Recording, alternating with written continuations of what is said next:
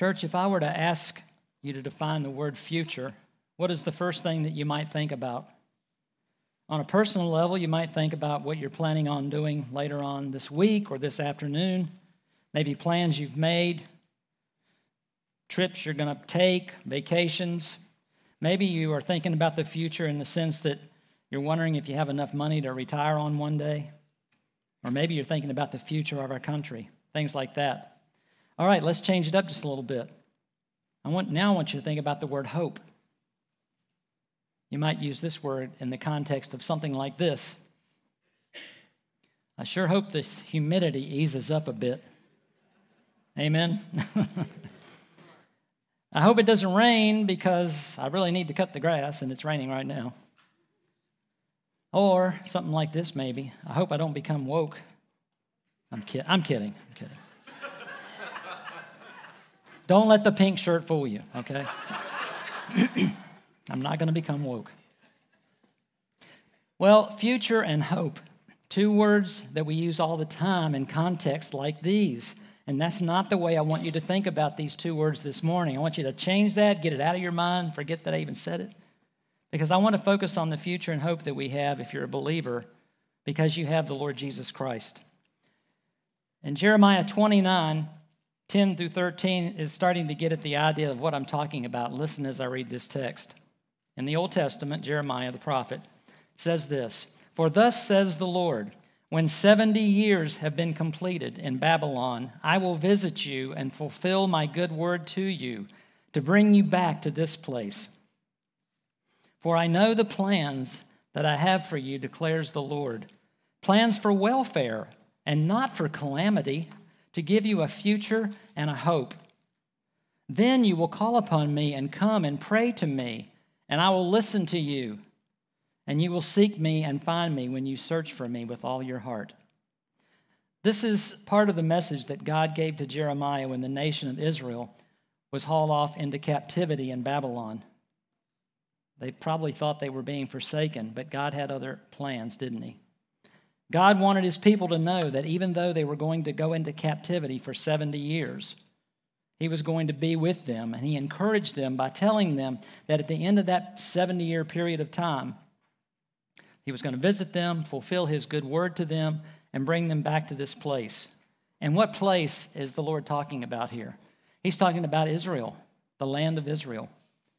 He then says that the captives would call upon him, come and pray to him, which they did, and the Lord would listen to them, which he did.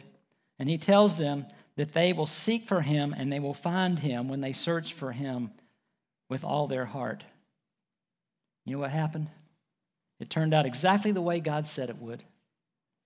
God gave his people, his special people, a future to look forward to and a real hope. In other words, not the kind of hope that we think about, but a certainty. This is going to happen. It can't help but happen because God has said it. So, this is the use of the word hope in a way that we don't normally think about it. They had, this had to have been a tremendous encouragement to them, and it should be to us as well. John Owen, from several hundred years ago, said this Vague ideas of heaven will not encourage us to persevere through all dangers and difficulties. Vague ideas will not excite us in a spiritual, refreshing hope. But when we meditate on future glories as we ought, then the grace of hope will thrive and will be of inestimable benefit in making us spiritually minded. And that's my objective today.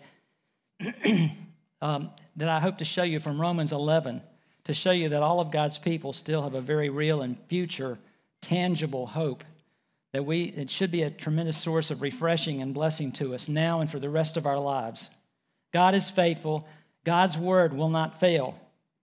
He holds the future, he knows the future, and he has the power to fulfill his word to those who belong to him. Do you belong to him? Are you a Christian this morning? Well, if you're not, keep this in the back of your mind as we jump right into this passage of Scripture. We're going to get to Romans 11 1 as James read, but I think it's helpful to understand the context of Romans 11, where the Apostle Paul really begins his thoughts about his kinsman according to the flesh, that is Israel, in Romans 9. You don't have to turn there, but I'm going to reference Romans 9 and 10. Romans 9 starts off by Paul telling the Roman church audience, and by us, by extension, us, that there is an incredible sorrow and grief over the fact that Israel, for the most part, has rejected Christ. Their lost condition breaks his heart.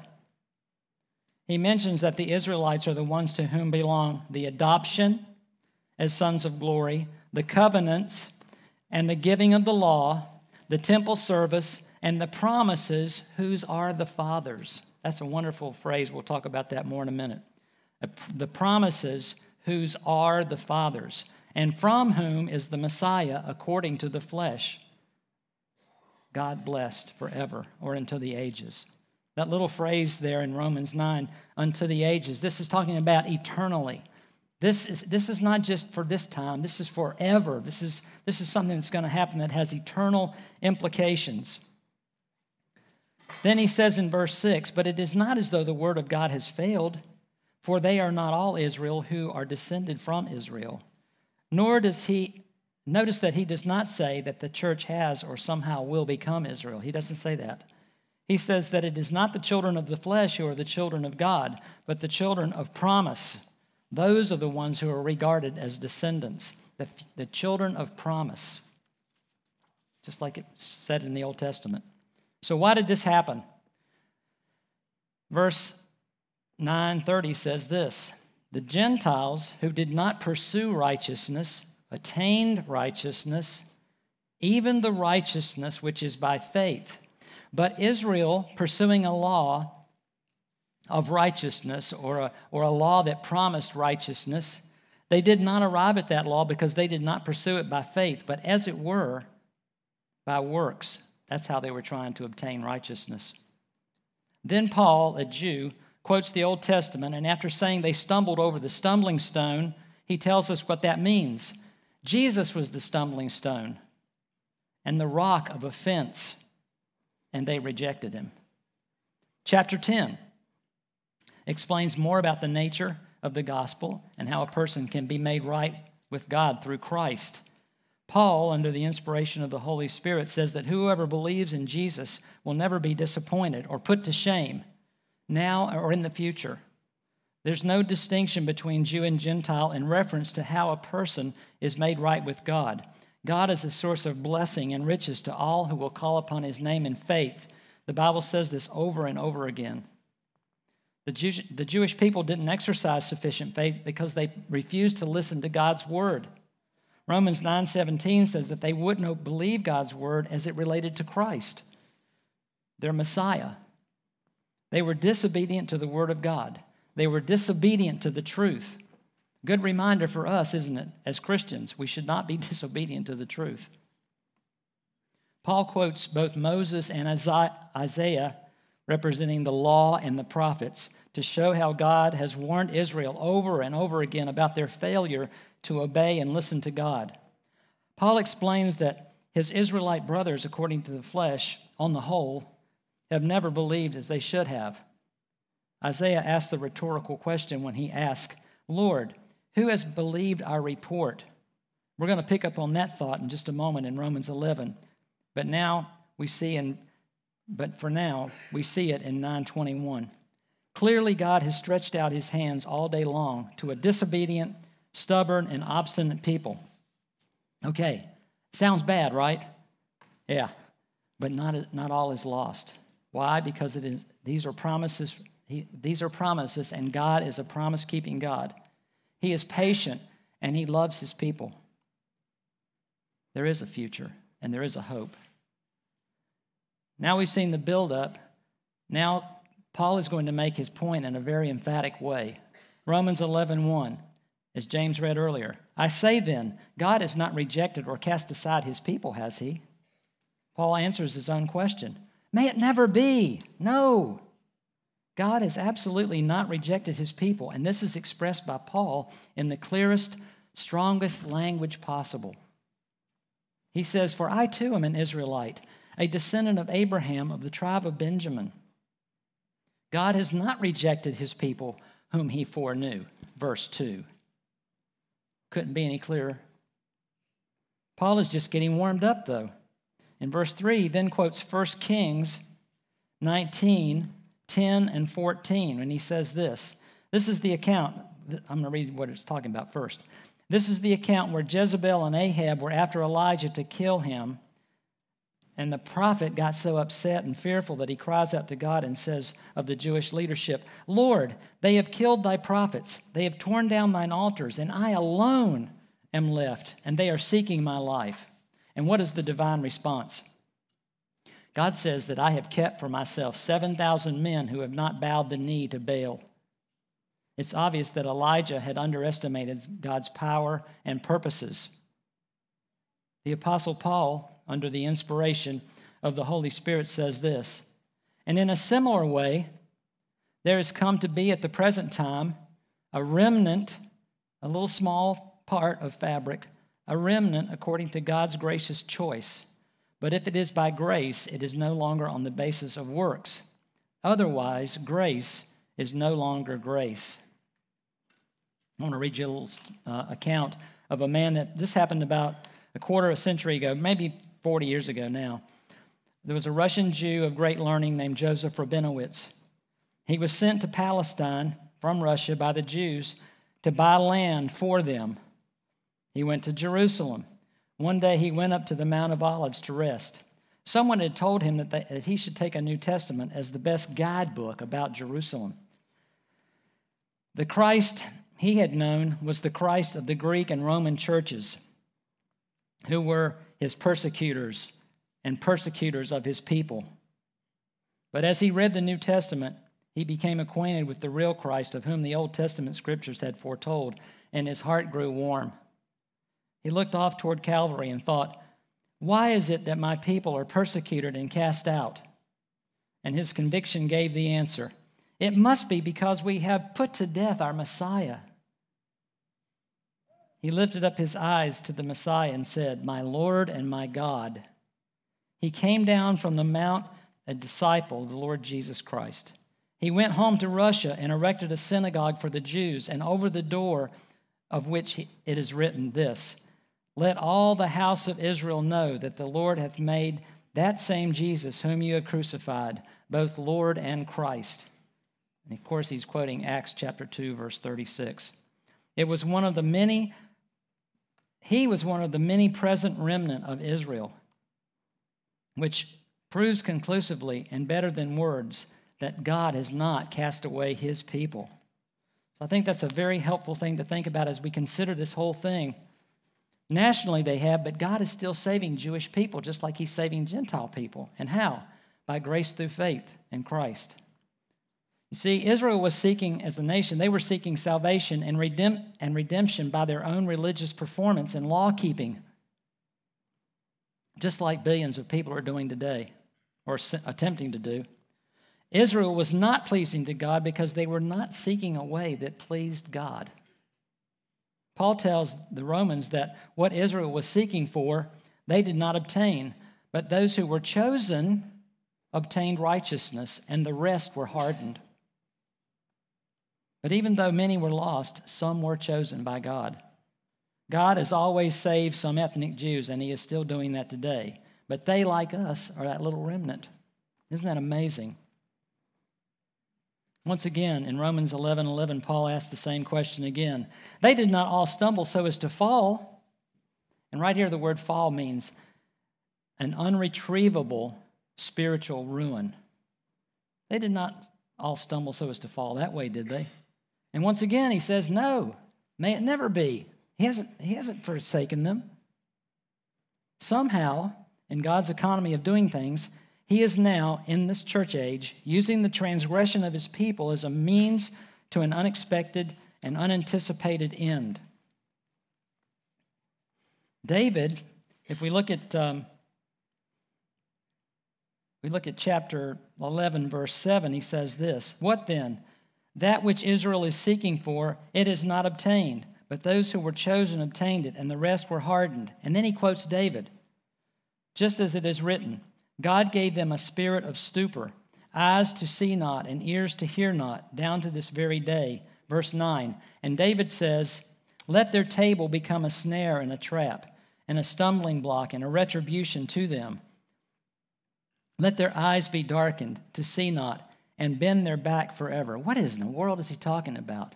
Basically, he's saying God is judging them. He's giving them blindness. And when it says bend their back, it's like some you've seen people sometimes when they when they're blind, they bend over like this because they're looking, they're looking for the way because they can't see the way.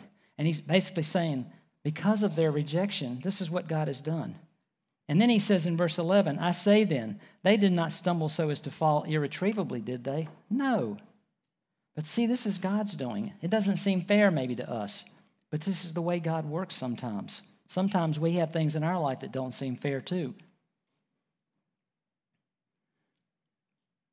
Paul tells us that he is making much of his ministry, which was primarily to Gentiles.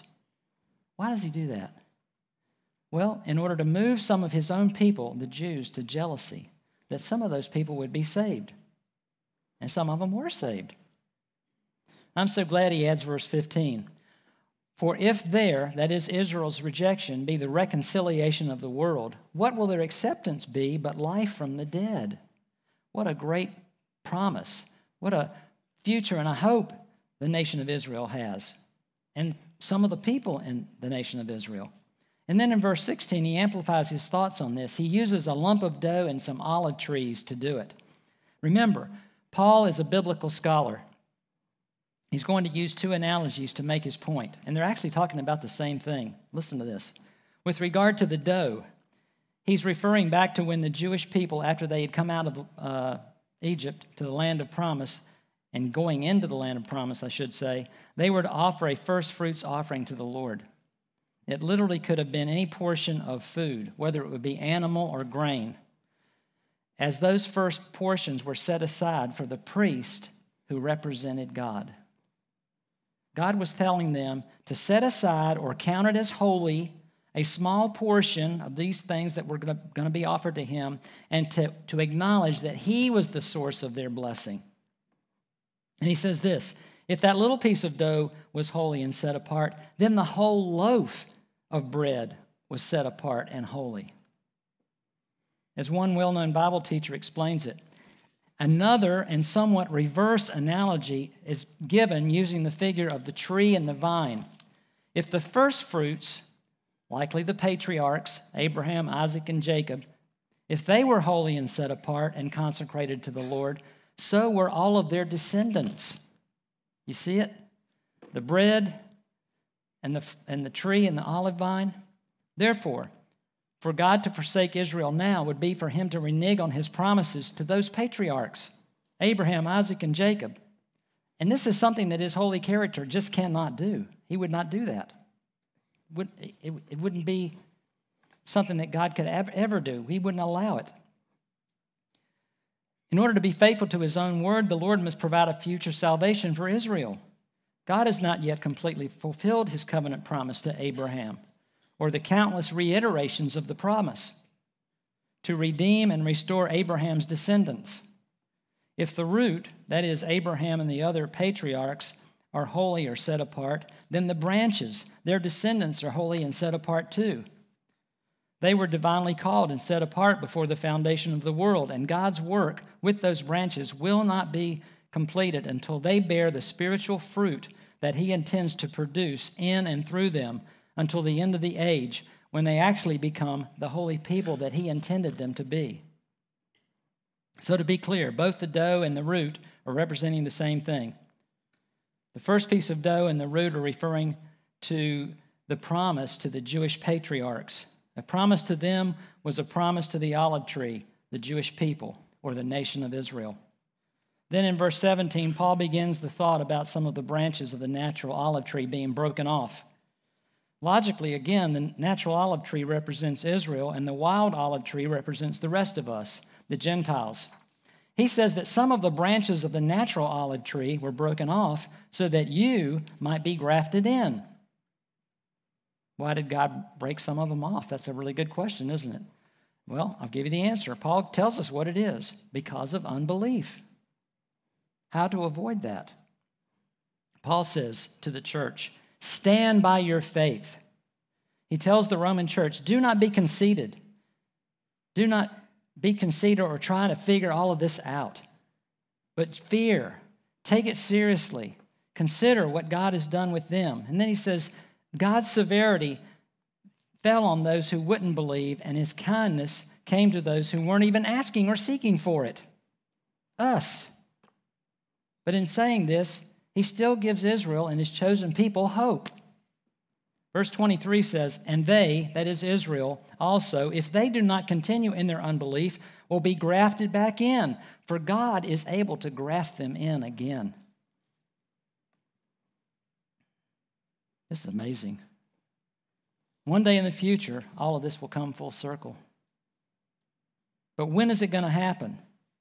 There are a number of references to this when it will happen, but the clearest one that I could find is in Zechariah chapter 12, verses 10 through 14. You don't have to turn there, but I'll read it to you.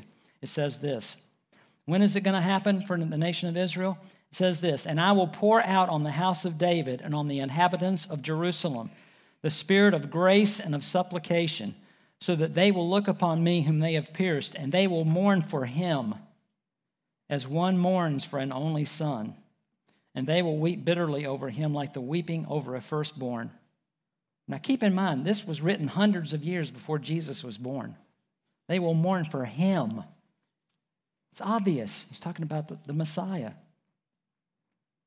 And then he goes on and says, In that day there will be great mourning in Jerusalem, like the mourning of Hadrium in the plain of Megiddo. And the land will mourn, every family by itself. It's a national mourning. And this is not an obscure verse by itself either. Revelation 1:17 basically says the same thing.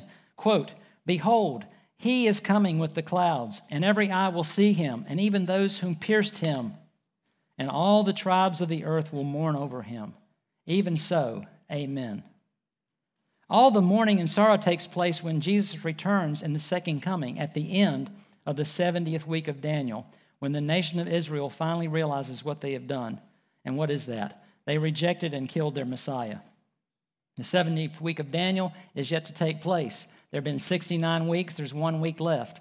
And by week, I mean seven year period. When Jesus returns, that's the second coming. That's the end of the 70th week of Daniel. Zechariah 13, verse 1 says this In that day, a fountain will be opened for the house of David and for the inhabitants of Jerusalem, for sin and for impurity. Notice that all this language is referring to Israel. God is not finished with his people. And just to make sure we don't miss the idea, Paul says in verse 24 of chapter 11 For if you were cut off from what was by nature a wild olive tree, and were grafted contrary to nature into a cultivated olive tree, how much more shall these who are the natural branches be grafted back in to their own olive tree? You see this? You see how the whole thing is going in logical order? So as we round the bend to finish this part, let's look at uh, 1125. He says this For I do not want you, brethren, you Roman Gentiles, to be uninformed or ignorant of this mystery, lest you be wise in your own estimation. Okay? That a partial hardening has happened to Israel until the fullness of the Gentiles has come in. Until all the Gentiles who are going to ever be saved, until that happens, this partial happening is God's idea. He's doing this with Israel. But then he says in verse 26 something incredible. And thus all Israel will be saved, just as it is written.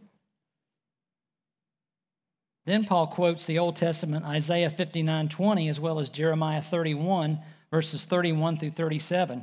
It says this The deliverer, the deliverer will come from Zion or to Zion. The deliverer will come from or to Zion. He will remove ungodliness from Jacob. And this is my covenant with them when I take away their sins. Hallelujah. He mentions Zion in that verse. In case you don't know, Zion is the hill in Jerusalem on which the city of David was built. It's kind of a small part of, of Jerusalem. But it's also used as a term for the city of Jerusalem itself. And just to make sure we don't miss it, sometimes Zion is used as a reference for the nation of Israel. So that's the term Zion. A, a deliverer will come to Zion. These are prophecies that have yet to be fulfilled. And these verses speak of a national salvation for Israel. Now, there are quite a few important words and phrases in the last verse, last two verses here. In verses 28 and 29, and these are super important. Let's see them. From the standpoint of the gospel, they are enemies for your sake, but from the standpoint of God's choice, they are beloved for the sake of the fathers. There it is again. God made a promise to those patriarchs, and he will not break his word to them. For the gifts and the calling of God are irrevocable. All of these things can't be changed no matter how bad the Jewish people were or are. God didn't change his mind about Israel in 70 AD when the Romans destroyed Jerusalem, and he hasn't forgotten them just because he scattered them all over the world. Verse 30 and 31 keeps making the point. For just as you, you Roman Gentiles, were once disobedient to God, but now have been shown mercy because of their disobedience, that is Israel's. So these, Israel, are now to so these Israel are now have been sh- shown in disobedience in order that because of the mercy shown to you, they may also be shown mercy. So God is showing mercy to us, but one day he's going to bring that mercy back to the national Israel. For God has shut up all in disobedience, that he might show mercy to all, both Gentiles and Jews. We have a merciful God, don't we? Consider this about mercy and grace. Think about this. Grace gives you what you don't deserve, and mercy withholds from you that which you do deserve. Have you thought about that lately? It makes you think about the goodness and grace and mercy of God. Grace gives you what you don't deserve, and mercy withholds from you that which you do deserve or what you've earned. Verse 33 and 35. After all of this, Paul can hardly contain himself, and he bursts forth in praise. And it says this Oh, the depth of the riches, both of the wisdom and knowledge of God. How unsearchable are his judgments and unfathomable his ways. For who has known the mind of the Lord, or who has been his counselor? Obviously, we don't understand the, fully the mind of the Lord. We can't give him counsel. Or who has first given to him that it might be paid back to him again? No one could have expected what Paul has just described. No human being could have come up with such an incredible plan. And the reason Paul knows all of this is because of what Paul said. He got firsthand knowledge from Jesus himself. We saw this last Sunday when our brother Kenneth preached to us, and he mentioned this. This is one of those things where, you know, you read the Bible and then you think, oh, yeah, I've got that, I've got that. I don't think I ever even saw this till last week, okay, when Kenneth brought this up. But he says this in Acts 23, verse 11. In that verse, it says that Jesus stood by Paul and told him to take courage, for as you have solemnly witnessed to my cause at Jerusalem, so you must witness at Rome also. Paul got his, his knowledge right straight from the lips of Jesus himself. And that's amazing. And so, Paul could speak with absolute authority regarding the future because of the unique revelation that Christ had given to him personally. We would do well to treat this passage here in Romans 11 with the same reverence and belief that Paul received in Acts. Paul knew what he was talking about because what he heard he knew was true. He didn't receive his information secondhand. And all of this should just make us marvel and glorify God and his ways. Paul's words of high praise just seem to spew from Paul like a tremendous geyser when he says this in verse 36 For from him and through him and to him are all things. To him be glory forever or in unto the ages. Amen. To him be glory to the ages. This is exactly what's going to happen in the future as we eternally marvel at God and his plans for his people. Have you ever thought about that? One day we'll be in eternity and we're going to look back on all that has happened to us and all that's gone on in this world, and we're going to marvel at the goodness and the faithfulness and the grace of God. We will never get over that, even when there is no more time, even because eternity doesn't have time, does it? There's no day or night, there's no clock on the wall like we have here. That's how marvelous all of this is. And let me just point out one more thing in this verse that you might miss. The word forever could literally translated unto the ages. Notice it doesn't say until the end. There are ages to come in the future, your future, my future. We have a future and a hope, particularly if you're a Christian. You have a very real future and hope. You have a tremendous promises that God has made to you that He's not going to fail to keep. The Bible continually references Jew and Gentile, two different people. Both have a part to play in God's amazing plan for human history. Grace Bible, you and I have a future and a hope. Our Lord has made ironclad promises to us that He will keep. Jesus said, Let not your heart be troubled. Believe in God, believe in me also. In my Father's house are many dwelling places. If it were not so, I would have told you, for I go to prepare a place for you. And if I go and prepare a place for you, I will come again and receive you to myself that where I am, there you may be also. Jesus promised to never leave us or forsake us. Jesus is that way that he's speaking about. And a little later, Jesus says something that, uh, that we really didn't see coming. He sent the Holy Spirit to every believer to seal us for the day of our ultimate salvation. And between now and then, to lead us and comfort us, to teach us and to guide us in our lives. So, folks, let's think about this. Let's not grieve that Holy Spirit inside of us. Don't grieve Him. How do you not uh, grieve the Holy Spirit if you're a Christian? You obey God, you listen to His word, right? We need to take His word seriously. It applies to us as well. You and I have a future and a hope because we know that God's word, the Bible, is forever settled in heaven. Not one of the smallest strokes or dashes will even pass away. It's all going to come true. We know that when we hold it, we have the truth right in our hands. Don't neglect that. If you believe God when He tells you things from His Word, this brings Him glory. Can I say that again? If you believe God when He tells you things from His Word, this brings glory to God. And I believe this is one of the major reasons that we exist to bring God glory. We don't just exist for ourselves, we exist to love and serve others and also God. Living this way brings you joy and peace and helps you to overcome sin. When we do sin, Jesus is faithful and just to forgive us of all of our sins and to cleanse us from all unrighteousness. Live in this truth, and you will find tremendous courage to face the future with hope. God has told us how to be happy, contented, and fulfilled in this life. Are you listening? God has revealed history to us. That's amazing. He did that for the people in the Old Testament. He's doing that to us for us now. He has revealed so much of the future, but he hasn't revealed all of it. But what he has revealed is important, and we need to know that. God blesses us with good health. Sometimes he even allows bad health. I know people who can't wait to die to go to be with Jesus. Do you know anybody like that? I see some heads nodding. It's true. Think about that. Think about how, if you don't feel that way now, God could work in your life to such a degree that when you got the bad diagnosis, you could say, I am looking forward to that. I know people that are like that, and it's amazing. Those people have a future and a hope, and they know it. Don't wait to the end of your life to know that. God did all of this because of his great love for his creation and his people. He sent his one and only Son to earth that he created. He is very involved in our lives and in our world. Nothing escapes his notice. There are angels. You, you believe in angels, right? There are angels helping us. We don't see them, but they're there.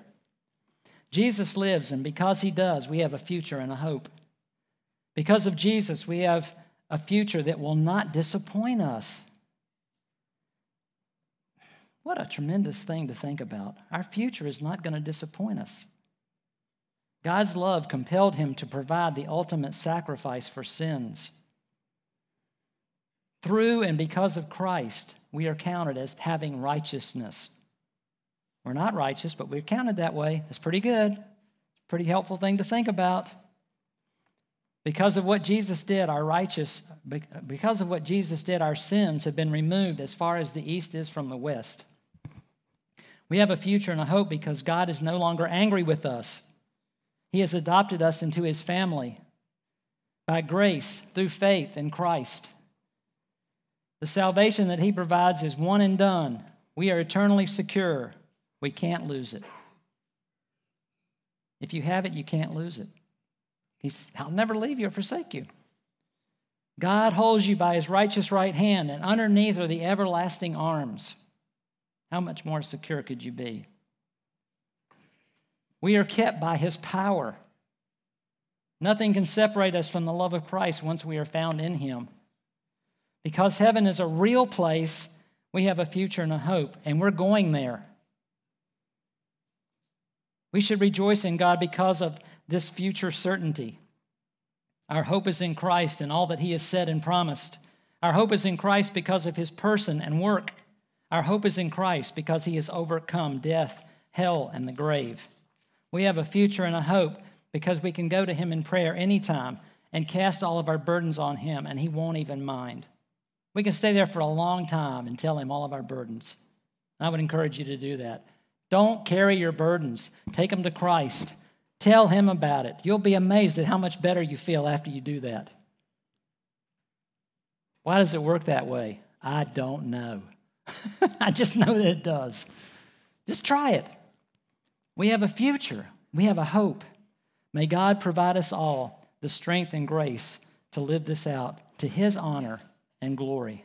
Let's pray.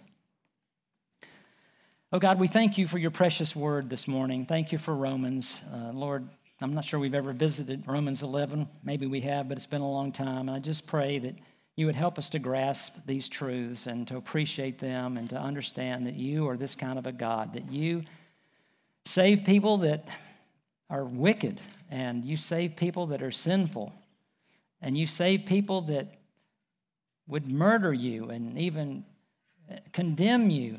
Some of those Pharisees that were casting their lot against Jesus, God later, you saved them. So, Lord, we thank you for all of these things. We thank you for reminding us this morning you've made to the patriarchs and to us. Lord, our salvation is secure, and we give you praise this morning for all of these things. In Jesus' name, amen.